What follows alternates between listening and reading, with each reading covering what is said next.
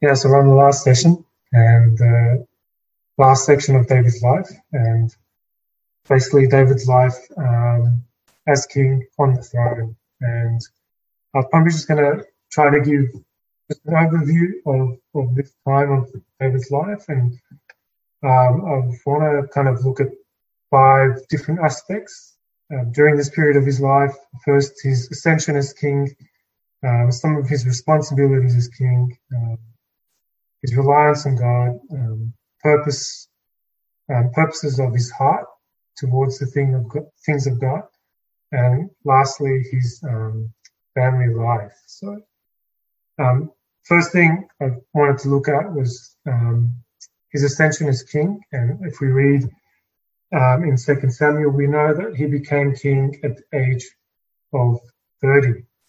And it's the same age that the Lord Jesus started his public ministry. And um, we know that in the Lord Jesus' life, um, his early life was him preparing for his public ministry. We don't read much about the life of the Lord Jesus at a young age, um, but we know that he was going about his Father's work. And um, as we've seen from previous sessions, that David's early life um, had prepared him for this position that God had for him um, as king. Um, we see that he was already serving the people. Um, he was already um, in a relationship with God from a young age, and God was able to prepare him and use him in this position. Um, and we saw, we've also spoken about in previous sessions how David was faithful in the small things and David and God was able to entrust him to, to the greater responsibility of being king. Um, and we read in um, 2 Samuel chapter 5 in verse 2, and it says also, in, so this is the people of Israel, Israel speaking to David. There's also in time past, when Saul was king over us, thou, that is David, wast he who led us out and broughtest in Israel. And the Lord said to thee, that is David, Thou shalt feed my people, Israel, and thou shalt be captain over Israel. So um, already David was in, like I said before, he was in the service of God. He was serving the people. He was already um, taking on that role that God was preparing him. And obviously, at this stage of his life, now he's officially taken on the role of being king. Um, and it's it's a similar aspect as I was wanted to just mention the section in, in Acts chapter 6. It's a similar aspect when the apostles are selecting people to do the work of God because they had their own responsibilities. Um, in verse 3, it says, Wherefore, brethren, look among you for seven men of honest report, full of the Holy Spirit and wisdom who we may appoint over this business. Um, and these these men that were selected by the apostles, again, they were the type type of people that were already involved in in God's work. Um, the um, so it makes it makes sense that they were the ones that were were picked for this um, additional work by the apostles. And again, David was already um, in the service of the people and of God, and it just makes sense. It was a natural progression of, of his life to come into this position that God had prepared him for. Um, and if we if we contrast that to to Saul, um, when he was supposed to be publicly presented as the king, he was hiding in the baggage. Um, he wasn't ready. There was no foundational work in his life for that position as king. Whereas David, um, He'd had that foundational work. He was in the king's palace previously. Um, he'd led out the people. He brought them in. And when it was time for him to be presented as king, um, officially he was ready for it. Um, and we've already spoken of how that relates to us as young people, that we should be using our early years for the service of the Lord and for the preparation for more service to come um, in later on in our life. And um, when the time comes for us to, to take on greater responsibility um, will be ready for it. Um, and again, so that kind of brings me on to my, my next point as David as king, um, and with the kingship and the leadership comes the responsibility, and some of that is, is passing judgment. And we see a bit of an up and down here in, in, in David's life when it comes to judgment. Um, one of the very first things he kind of does, even before he is king, is um, he, he judges the Amalekite who claims to have killed Saul. And if we read in the end of um, the first first Samuel, that Saul essentially killed himself. Um, and this Amalekite comes and he he says to David that it was either killed Saul, trying to kind of get in the good books of David, and whether whether David saw him as a liar or not, he says to him, you know, basically, how dare you stretch out your hand against the Lord's anointed? And he has him executed, and it's, it's a righteous judgment. Um, um, however, he read the situation, this Amalekite was a false person, dishonest person, and the judgment was correct. Another judgment that David passes is on the two captains of uh. That's how you say his name. Um, that's one of Saul's sons. And after Saul died, um, he tried to make claim to the throne. He had two captains of the guard that were supposed to protect him, but instead um, they kill him while he's sleeping and they go to David. And again, trying to get into David's good books with with something um, with sin, with murder, and David passes a righteous judgment upon them. Um, and he has them executed. Um, some of the, the judgments that possibly possibly aren't some of David's best judgments would maybe be uh, Job, um, in the same kind of period where David judges these two captains. Um, Job murders Abner, who was one of uh, Ishbosheth's servants, um, and David doesn't really pass judgment on, on Job, uh, Joab. Um, instead, he just curses him, which, uh, in light of what just happened with um, the Amalekite and the two captains, it doesn't seem as harsh. And Job goes unchecked, and we learn that later on he um, he proceeds to kill another one of David's nephews, um, Amasa, and also one of David's sons, Absalom.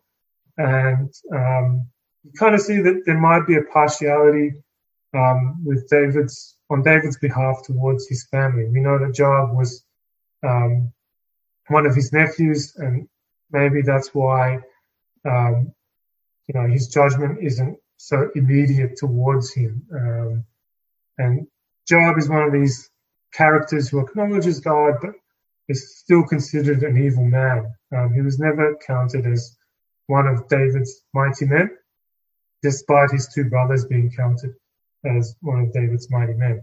And one of the other judgments that David passes is on Ziba, or really he doesn't judge him. Um, Ziba, who's Mephibosheth's um, servant, he deceives not only Mephibosheth, but David himself. And David doesn't really do justice for Mephibosheth. He kind of just gives this um, wishy-washy answer when um, he's confronted with the situation between Ziba and Mephibosheth. Um, and you see that you know there's kind of a human aspect in in David's judgment, um, but we still learn that it's important to be able to decipher between what is right and wrong. And thankfully for us, um, we're not ever called into this position that David had in that we need to, to judge or pass judgment. Um, the only real judgment that, or disciplinary action that is taken from us is usually in, in, an assembly matter, and it's usually an assembly kind of setting.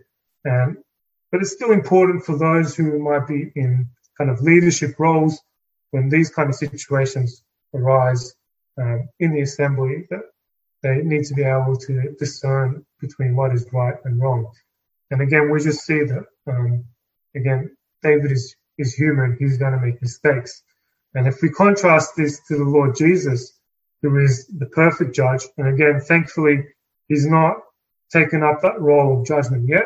We're still in the day of grace. But when he does take up that role of judge, um, there will be no partiality with him. Um, it's not going to matter if, um, you know, we're all going to stand before, before him.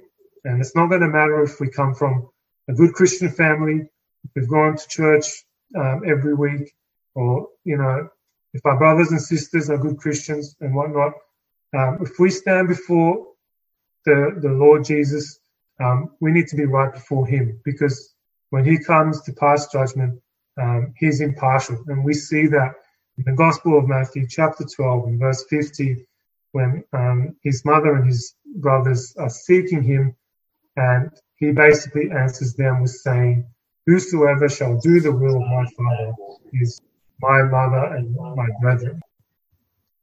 So again, there's no partiality with the Lord. Um, and when we stand before Him, there will be no excuse. And this is a very serious thing that we need to consider, especially if we haven't accepted the Lord Jesus as our Savior. Um, moving on, another, another one of the responsibilities as King, which we've seen also in the last couple of sessions, is his care for the people um, as a shepherd. We've already mentioned before that he protected the people, um, whether it was Nabal's um, shepherds themselves or, you know, he goes out into battle for the people. And we've read in um, 2 Samuel chapter 5 that the Lord speaks um, to David saying, Thou shalt feed my people. And he literally does that with Mephibosheth, and Mephibosheth sits at his table. Um, and we also see in later on in David's life, there's a famine in the land. David goes out to, to resolve it for the people's sake, even though it is a difficult thing to do because it involves um, Saul's, children.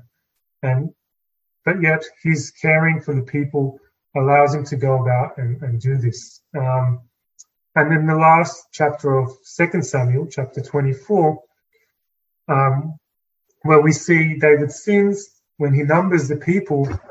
We see, and we've already touched on this in previous sessions, we see how he cares for the people and he calls them sheep and blaming himself for the sin that um, that has happened.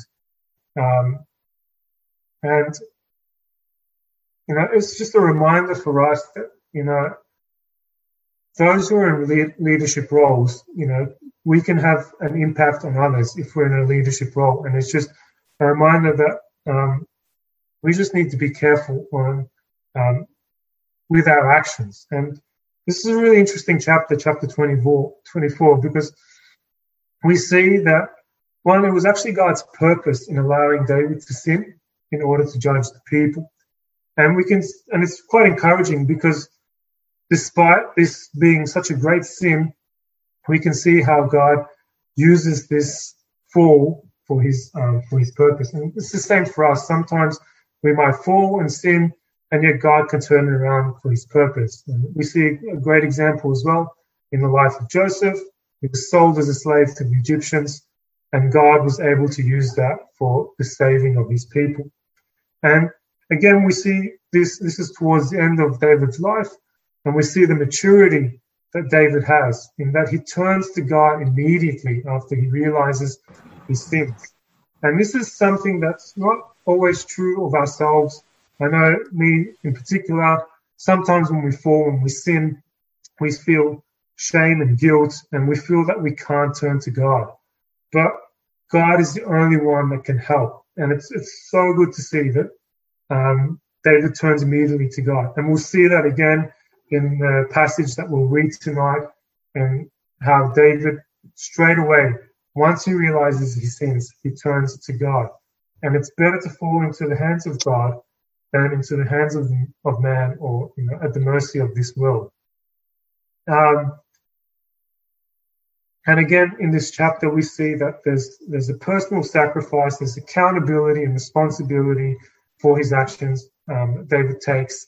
Um, you know, he needs to go and sacrifice for the people, and he insists on paying for the sacrifice. You know, there's no kind of um, the person that He was person's land that he was sacrificing on. This person offered him the the, the ox and the sheep to sacrifice, but David says, "No, um, I need to pay." Um, there's this personal sacrifice there, and if we think of um, the people as sheep, they didn't actually have to do anything to pay anything. It was David that did it.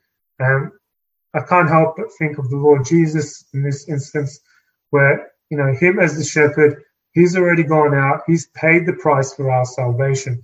And we as the sheep, there's nothing left to pay. All we have to do is accept him. Um, and we see that there's a personal sacrifice on behalf of the Lord Jesus to redeem us and to bring us to him and into relationship with him and God the Father, which is just a really kind of, you know, nice thought, um, beautiful image of the Lord Jesus. And this kind of brings me to, the next point in where David relied um, on God, and we've already seen this in early on in his life, and it's and it's it's true for his life as king. Um, we read in Second Samuel chapter two and verse one you know, one of the very first things that he does, he inquires of the Lord. And it's so important to inquire of the Lord on what to do and where to go. And God, as always, answers him and tells him to go up um, into the cities of Judah. And then if we go to chapter 5 and verse 19, David again inquires of the Lord. Um, the Philistines had come up against Israel to attack them, and you would think that and the Philistines are the ones that have made the first move. It only makes sense that we should go and defend ourselves and fight them. But no, David asks of the Lord whether to fight them or not. And the Lord tells him, yes, go ahead. Um, you will have a victory. And literally, four verses later, the same thing happens again. And despite this being the exact same situation as before, David doesn't assume that he should just go and fight the Philistines. In fact, God gives him a different direction.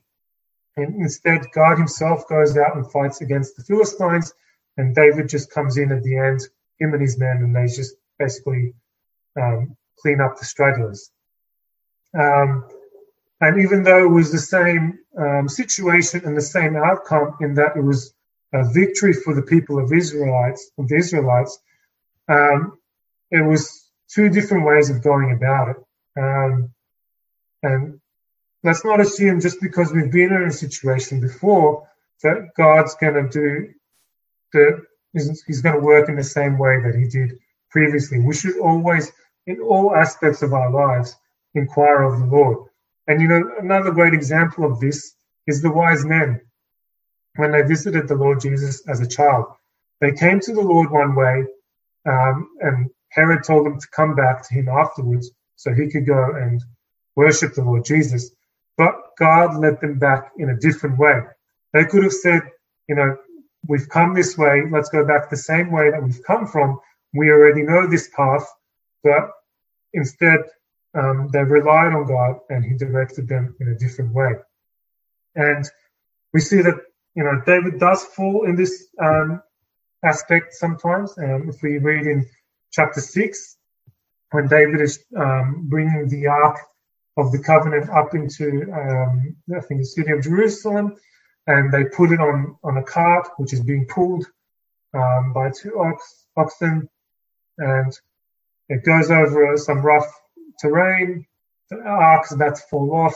Um, Uzzah puts out his hand to stop the ark from falling off, and is killed as a consequence. God strikes him down dead. And we see that when we don't inquire of the Lord, there can be um, great, uh, a great consequence to it. Um, in First Chronicles chapter 15 and verse 13, David says to the people, because we sought him not in the proper way. Um, he's speaking about they did not seek the Lord in them moving the ark. They they went about moving the ark um, in the wrong way. And even though they were doing a good thing in that they were bringing the ark to its final resting place, the way they went about it was wrong. Um, so it's not always the case that the um, the end justifies the means. um, it's the end might be correct, but um, our means or our ways of going about doing God's work needs to be um, correct before Him. Um, but the good thing we see is that David quickly learns from his mistakes, and they ask the Lord. You know, they they end up moving the ark to its final destination the way it was supposed to be moved. They put the staves in the ark, um, and it was carried the way it was supposed to, be carried. And um, you know, that's that's a really good thing, really encouraging thing to see from David is that he learns from his mistakes, um, and he's quick to learn from his mistakes as well. Um, and that kind of brings me to the next point, in that his heart was set on the things of God. We've already spoken um, about how he wanted to bring the ark to its final resting place, and no one really had considered that before David. You know, in the times of the judges and whatnot, you know, it'd been a couple of hundred years that the people had been in the in the promised land, and no one had thought, thought uh, bringing the ark to its final resting place. Um, and again, you know, we've spoken about this before. David wanted to build a house for for God. Um, it was it was mentioned earlier this afternoon as well that um, God tells him no, and basically God says, "I will build your house, and I will establish um, your your lineage forever." We see that in the Lord Jesus as well, and God goes about and He blesses him richly, um, and also in material things. You know, He gives him everything that he could ever need and want. And we'll see in tonight's reading, in tonight's chapter, how Nathan's description of him as the rich man is actually quite fitting. Um, and so God, God blesses him um, for this. And, you know, in the very next chapter of, you know, so this is in chapter seven, and then in chapter eight, David gives back to God. You know, he recognizes that all things belong to God, and he gives back to him, and you know, rightly so. And you know, we, we should recognize that what we have is from God and we should be using it for his purposes. And here, David, although he was, you know, declined by God to build his house and to build the temple, he can still be uh, of assistance to providing, you know, the gold and silver and other materials that were required to, to build the temple. And we only need to read, you know, um, some of the chapters in Chronicles to see how much he actually dedicates to God. And there's a lot that he does dedicate to God. And, you know, we too, we can give to, to the work of the Lord. You know, we not, we might not all be like um, Manuel, you know, missionaries in foreign countries, or, you know, we might not always be preaching the gospel on every street corner, but um, what we have, we should use for the Lord, whether, you know, it's our time, whether it's our money, whether it's prayer, whether it's our knowledge, um, we've spoken about this in previous sessions. You know, whatever stage we are in our lives, we can be useful for the Lord for His work. And um, even though we might not be doing, you know, everyone's got different jobs. You know, I might not be doing what Michael's doing, what Peter's doing, what Megan's doing, but I can serve God in um, what He's given me to serve Him in. Um, and the last thing I want to speak about is David's family life. And I feel like this is really one of the, the downsides in David's David's life, the, the family life. Um, firstly, we read about David in, in Samuel 2, chapter 2, and verse 2, that he has more than one wife, which might not seem like such a big deal. You know, in those days, it was very common for people to have more than one wife. But just because it was common and it was allowed by God does not mean that it was the acceptable thing before God. Um, you know, at the very beginning of history, and if we turn to Genesis chapter 2 and verse 24, very well known verse, it reads that a man shall leave his father and his mother and shall cleave unto his wife, and they shall be one flesh. And we get example of this throughout the Old Testament, you know, you have Adam and Eve. Noah had one wife. Noah's three sons had one wife each. Abraham had one wife, and when there was a third party introduced into the marriage, it caused a lot of um, strife and, um, and you know, it was a bit of a disaster kind of thing. Um, Isaac had Rebecca, Joseph had one wife, Moses Moses had one wife as well. Um, Jacob had four wives, um, essentially, and we see in Jacob's life um, how there was a breakdown in the way God intended the family structure to be, and we see that there's a breakdown in the, in the discipline amongst Jacob's children. Um, they were dishonest um, to the point that you know he would have to send Joseph to check on his brothers because Joseph was the only one that would give an honest report. And we can see in Jacob's life that his children are just um, a cause of grief after grief after grief for him. And it's the same as David's children. Um, and this idea of more than one wife, we, I think the first time we see it is actually in Genesis chapter 4, um, where it's um, in verse 19, where it's it's in a Canaanite city. So the descendants of Cain, um, uh, one of them, Lamech, took to himself two wives. And this thing is it's not of God. Um, rather, it's it's of the devil.